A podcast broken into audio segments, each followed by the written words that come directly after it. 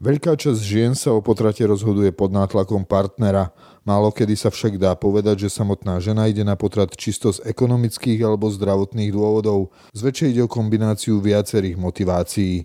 Hovoria v rozhovore pre denník Postoj Zuzana Štolová-Kiňová a Zuzana Straková z poradne Alexis, ktoré ženám pomáhajú v prípadoch neželaného tehotenstva. Zbieranie údajov o tom, prečo ženy na potrat chodia, by mohli pomôcť pri prevencii alebo pomoci k tomu, aby sa ženy rozhodovali dieťa vychovať. Partner ženu často priamo k potratu dotlačí, na druhej strane sú muži často pasívni k osudu svojho dieťaťa, zbavujú sa zodpovednosti a ženu v rozhodovaní nechajú samú bez podpory. V inej situácii sú ženy, ktoré o vytúžené dieťa prišli pri spontánnom potrate. Tieto ženy potrebujú výraznú podporu od svojho manžela či partnera a hoci feminizmus odsúva muža na vedľajšiu koľaj, v praxi ženy od mužov očakávajú podporu a spolurozhodovanie. Skúsenosti poradkýň totiž hovoria o tom, že rozhodnutie ženy je často také, aké je rozhodnutie muža. Ak teda muž ženu podporuje, málo kedy sa rozhodne pre potrat. Aké sú dôvody, pre ktoré ženy zvažujú potrat? Hovoria o nich, keď k vám prídu? V podstate nie je to častokrát tak úplne špecifikované, aký je konkrétny problém. Teda hlavným problémom je neželané tehotenstvo, ale postupne, keď s tou ženou rozprávame, tak vlastne vyvstane z toho viacero problémov, ktoré sú ako keby dôležitejšie na vyriešenie, než to samotné neplánované tehotenstvo. Že to už je iba taká špička vrcholca, kedy vlastne tá žena si uvedomí, že má nejaké problémy a je potrebné ich riešiť. Pomáhate len psychologicky? Alebo viete, že nám pomôcť aj iným spôsobom, napríklad im poradiť, ako si trebárs privyrobiť popri starostlivosti o dieťa, alebo ich niekam odporúčite, pokiaľ ide o nejakú materiálnu pomoc? Poradňa Alexis je normálne registrovaná ako poskytovateľ sociálnych služieb v rámci Bratislavského samosprávneho kraja a teda našou hlavnou náplňou je poskytovanie základného sociálneho poradenstva. Čiže nejde len o psychologickú pomoc, ale aj o nejaké finančné poradenstvo, materiálnu pomoc. Hlavne teda ženy informujeme o tom, napríklad na aké dávky majú nárok od štátu, kde môžu vo svojom okolí hľadať pomoc. Záleží teda, že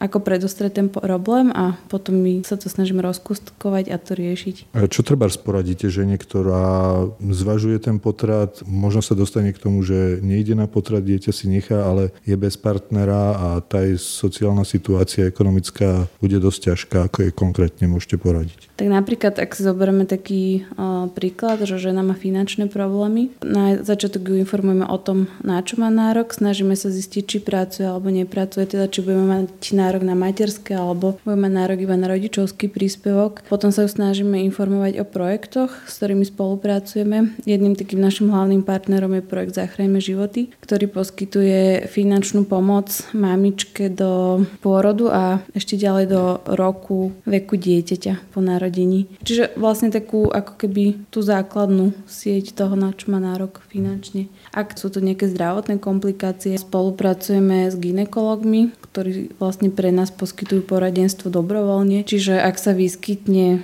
akýkoľvek zdravotný problém, buď kontaktujeme my gynekologa, alebo ak si žena nežela to riešiť cez nás, tak ju rovno prepojíme na neho a môže svoj problém konzultovať.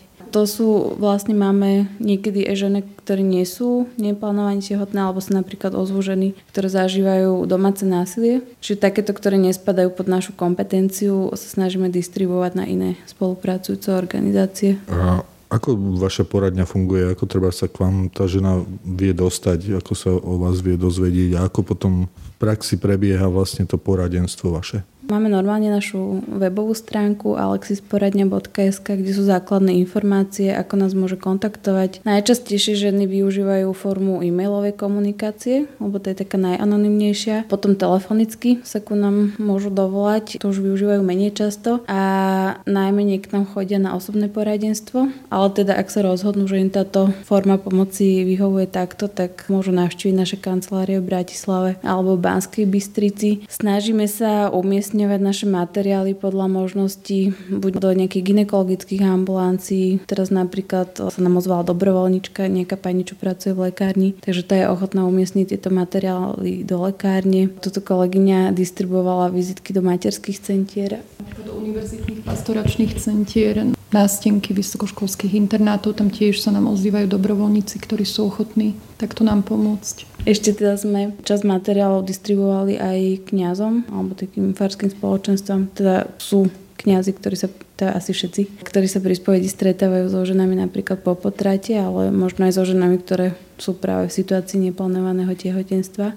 Ale akože takým najväčším možno boomom prípadov, že keď sa nám naozaj ženy začali ozývať, bolo keď sa ono začalo písať v médiách, že to je asi taká tá najlepšia cesta, ako sa spropagovať. A zdravotnícke zariadenia alebo gynekologické ambulancie sú k vám ústretové, alebo sú aj také, ktoré vás odmietnú, že nesmiete tam nič vyvesiť alebo niečo podobné? Tak takúto aktivitu sme už nerobili veľa rokov. Ešte ja keď som začínala v poradni Alexis zhruba pred 10 rokmi, tak chodili dobrovoľníci ešte v rámci Fóra života a mali rôzne skúsenosti. Niektorí lekári hneď odmietli, iných aspoň vypočuli a zobrali si materiály. Ale teda na stránke Ministerstva zdravotníctva je dostupný materiál, teda zoznam organizácií, ktoré pomáhajú v prípade neplánovaného tehotenstva. A tento zoznam by mali gynekológovia ponúknuť žene v rámci informovaného súhlasu. A v tomto zozname sme uvedení zatiaľ iba my a projekt Zachrajme životy. A ja teda neviem ako kolegyne, ale nemám pocit, že by sa nám ozývali práve ženy takto.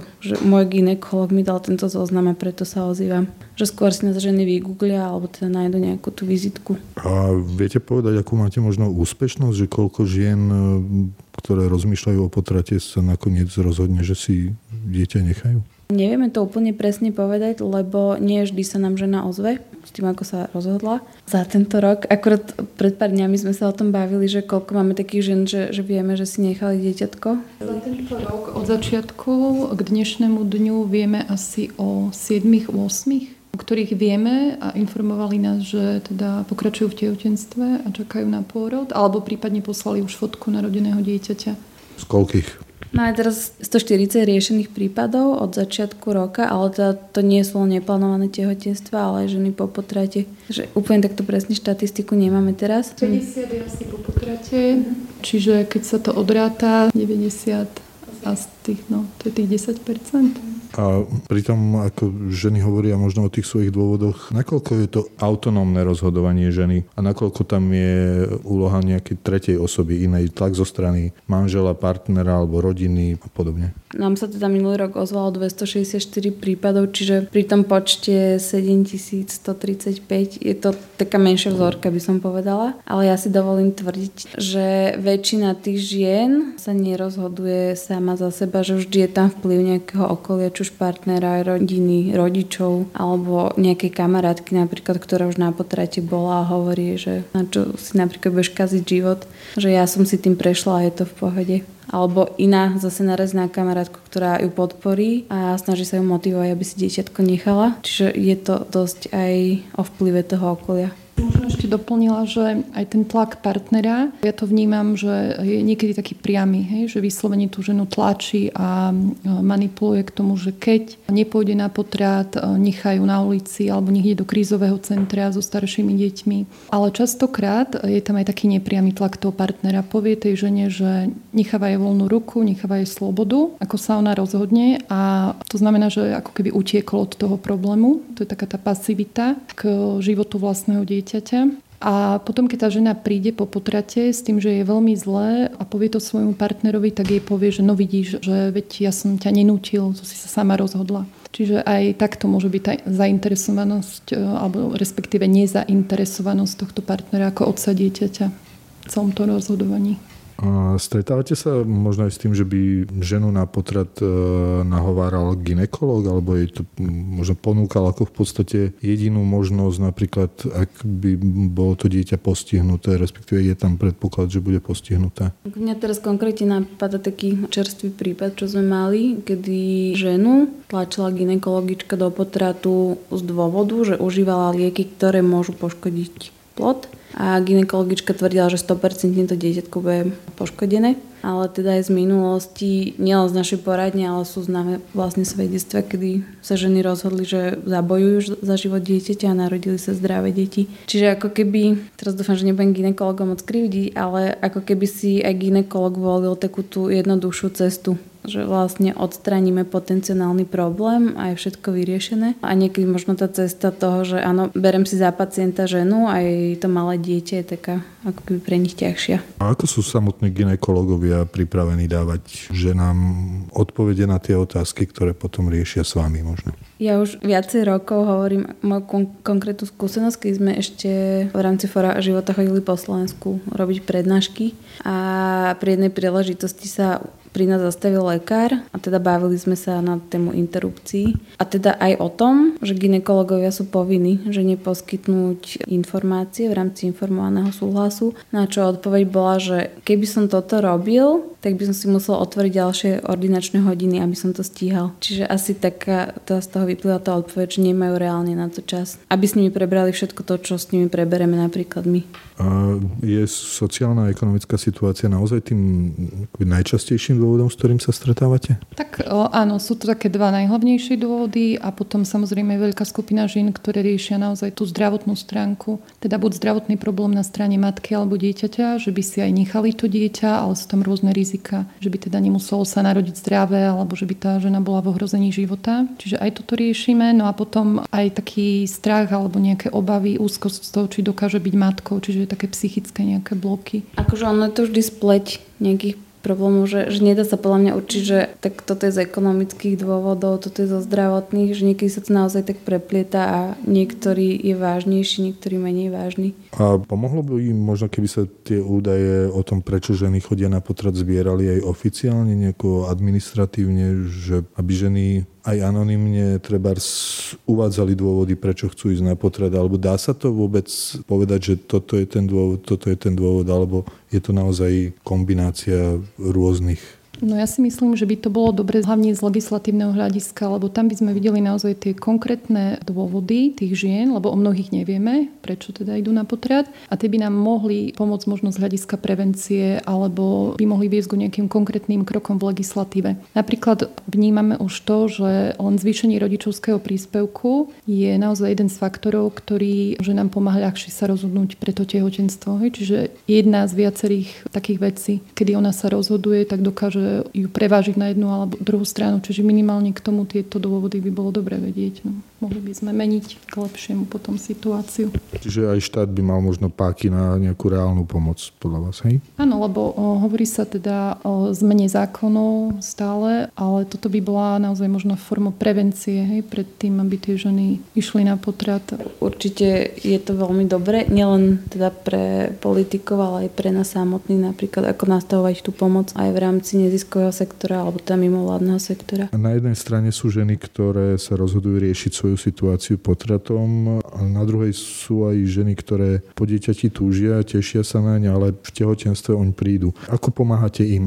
Koľko ich prichádza? Aká je to časť tých vašich, nazvem to, klientiek? Tak z tej celoslovenskej štatistiky ozaj iba malý zlomok tých žien, ktoré reálne prežijú spontánny potrat, ale prídu k nám vyhľadať pomoc. Ale napriek tomu teda my máme oproti napríklad minulému roku naozaj dosť veľký nárast tých klientiek. Keď sme to tak minule počítali, tak nám vyšlo naozaj k dnešnému dňu okolo možno aj 70% zatiaľ nárast oproti minulému roku. A ponúkame im psychologickú pomoc, teda osobné poradenstvo, ako už kolegyňa spomínala, formou mailu, komunikácie cez telefón alebo osobne. No a prišli sme aj s takou ponukou podporných skupín, kde tie ženy sa môžu stretnúť a navzájom si vymieňať nejak skúsenosti alebo to, čo prežívajú. Tam je ten efekt liečivý v tom, že vidia, že nie sú same v tom svojom prežívaní, ale že aj iné ženy prechádzajú niečím podobným. A čím trpia? Aké majú problémy tieto ženy?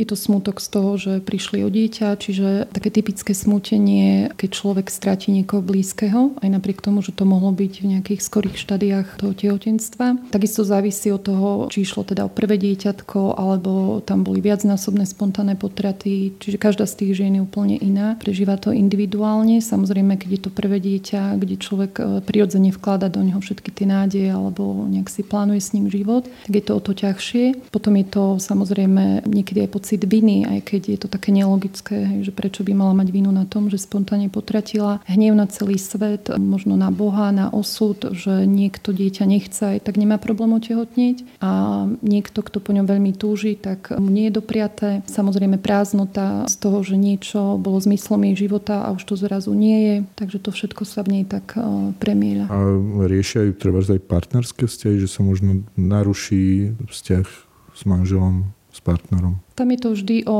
takom pochopení možno jednej aj druhej strany, že muž prežíva predsa len stratu dieťaťa inak ako žena a vždy vedieme teda ženu k tomu, že aj keď možno ten muž tomu nerozumie, alebo teda aj muža, alebo pracujeme aj s pármi, alebo aj s mužmi. Čiže aj keď si nerozumejú možno navzájom v tom, čo jeden alebo druhý prežíva, tak to majú navzájom minimálne akceptovať. A tam je potom tá cesta, že nerozumiem ti, ale akceptujem, čo prežívaš. A ako tieto ženy možno vnímajú tú verejnú debatu o potratoch, ktorá už nejaký rok, dva intenzívne prebieha aj na politickej scéne? Na jednej strane určite majú dilemu v tom, že to svedomie im hovorí, že ide o ľudskú bytosť. Na druhej strane možno niekedy hľadajú tie argumenty, prečo ísť na ten potrat, že to je iba zhluk buniek, takže tam vidím takú niekedy dilemu, že zápasia, že ako to teda naozaj je to teda človek, alebo to je iba naozaj ten zhluk buniek. Takže v tomto ich to ovplyvňuje určite. No a potom sa tam bije taký ten prirodzený strach, že či dieťa zvládnu, hej, vidia, teda určite na nich vplýva aj taká celospoločenská atmosféra, ako to je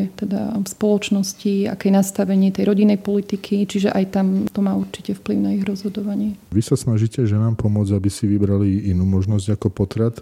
Nečelíte možno aj takým anonymným internetovým útokom s tým, že chcete brániť, že nám sa v odzvukách slobodne rozhodnúť pre potrat? Takže ja sa priznám, že moc pod našimi rozhovormi diskusie nesledujem, pretože niekedy by sme mali asi potrebu sa vyjadriť, ale myslím si, že ten náš čas vieme investovať lepšie práve pomoci týmto ženám. Ale akože takto, že by nám volali alebo písali do poradne, s tým sa nestretávame. Niekedy si robia, napríklad teraz cez koronakrízu, deti asi nemali čo robiť, tak sa zabávali, takže nám písali napríklad cez Facebook alebo telefonovali, ale toho je minimum, že myslím si, že ľudia berú túto tému naozaj vážne a tým, že my reálne pomáhame, v podstate nerobíme nič zlé. Takže tie ženy sa nám slobodne ozvú s tým, čo majú robiť, prípadne aké sú riešenia, my im na toto odpovieme a oni sa rozhodujú same. Čiže do nejakých konfliktov my nejdeme. A ak hovoríme o tom, že v mnohých prípadoch sú ženy dotlačené do potratu alebo k tomu rozhodovaniu manželom, partnerom alebo nejakou širšou rodinou, koľko prípadov je takých, že keď muž vlastne ani nevie, že by mohol byť otcom, že žena to vlastne rieši bez toho, aby on vôbec o tom vedel, že je tehotná? Ja, čo si tak prehrávam tiež posledné prípady, nemám takú vedomosť, že by nám to hovorili, že či partner o tom vie alebo nevie. Mali sme niektorých mužov, ale naozaj ich bolo veľmi málo, žalostne málo, ktorí by aj si to dieťa nechali, ale tá žena sa rozhodla, že pôjde na potrat, čiže tam naozaj to posledné slovo má ona. No máme teraz zopár takých klientok, kedy partner nevie o tehotenstve, lebo chce žena spraviť hrubú čiaru za tým vzťahom, čiže chodia na potrat aj bez vedomia toho partnera. To znamená, že je to žena, ktorá sa napríklad s tým partnerom už rozišla a nechce s ním ďalej byť, alebo to môže byť partner, ktorý môže byť pre ňu nebezpečný z nejakého dôvodu a teda aj to otcovstvo, priznanie otcovstva by mohlo priniesť nejaké komplikácie. Prichádzajú k vám do poradne aj páry? Chodia páry, no percentuálne, tak zase to je menšina. Väčšinou naozaj sa venujeme ženám, ale mali sme v poradenstve aj páry a aj mužov samostatne. My vždy ponúkame možnosť, aj keď vidíme, že by mohla cesta viesť naozaj cez to, že by sme pracovali s mužom v tom poradenstve, tak to ponúkame. Potom už ten pár si vyberie, alebo tá žena. A keď sa na vás obráti trebárs muž, že on nechce, aby tá jeho partnerka išla na potrat a nevie, ako ju odhovoriť, viete mu nejako poradiť, čo by mohol urobiť? V podstate, ak sa nám nechce žena ozvať sama a komunikuje iba s ním, my mu môžeme vlastne ponúknuť tie veci, ktoré tým, že nám píšeme my, alebo s ktorými sa s nimi rozprávame. A teda on jej to môže predostreť, avšak rozhodnutie stále na nej, že on nemá právo na to, aby žene bolo povedané, že donosíš dieťa a potom ho dáš mužovi. Vplyv muža je tam vždy veľmi zjavný pri tom rozhodovaní, lebo niekedy to, ako sa zachová muž, alebo to, čo povie muž, tak vyzerá aj to rozhodnutie ženy. Čiže častokrát nám tie ženy aj tak povedia, že stačilo, aby ma podporil, alebo aby povedal, že to zvládneme, že to dáme s tým dieťaťom, ale keď teda je toto chýba, tak častokrát neobstojí sama. Čiže ten muž je taký akoby silný background, hej? Tak presne, dobre ste to vyjadrili, hej, že je v pozadí, ale zároveň ten jeho vplyv je tam zjavný. V podstate, neviem, že či to zvaliť na feministky, alebo teda na feministické hnutie, že ako keby táto doba, alebo možno pár rokov dozadu spravilo to, že sme ako keby s mužov spravili nezodpovedné osoby, že v podstate sa pretlačilo to právo ženy na to, že ona sa má sama rozhodnúť slobodne a bez toho, aby jej do toho partner hovoril, ale práve máme opačnú skúsenosť, že tie ženy čakajú to, že sa ten muž vyjadri. Čiže na jednej strane sú spoločnosťou muži tlačení do toho, aby boli ticho a nechali rozhodnutie na ženu, a na druhej strane my vidíme, že tie ženy ale očakávajú to, že muž povie, neboj sa, nejako to zvládneme. A teda ostane pri nich v tých prípadoch, kedy ide zjavne o fungujúci vzťah. Hej, nehovorím o prípadoch, kedy príde k nejakému znásilneniu, alebo ako Zuzka spomínala, že už sa tie vzťahy rozpadli, ale teda, že vyzývame mužov, aby sa vyjadrovali a boli podporou ženám.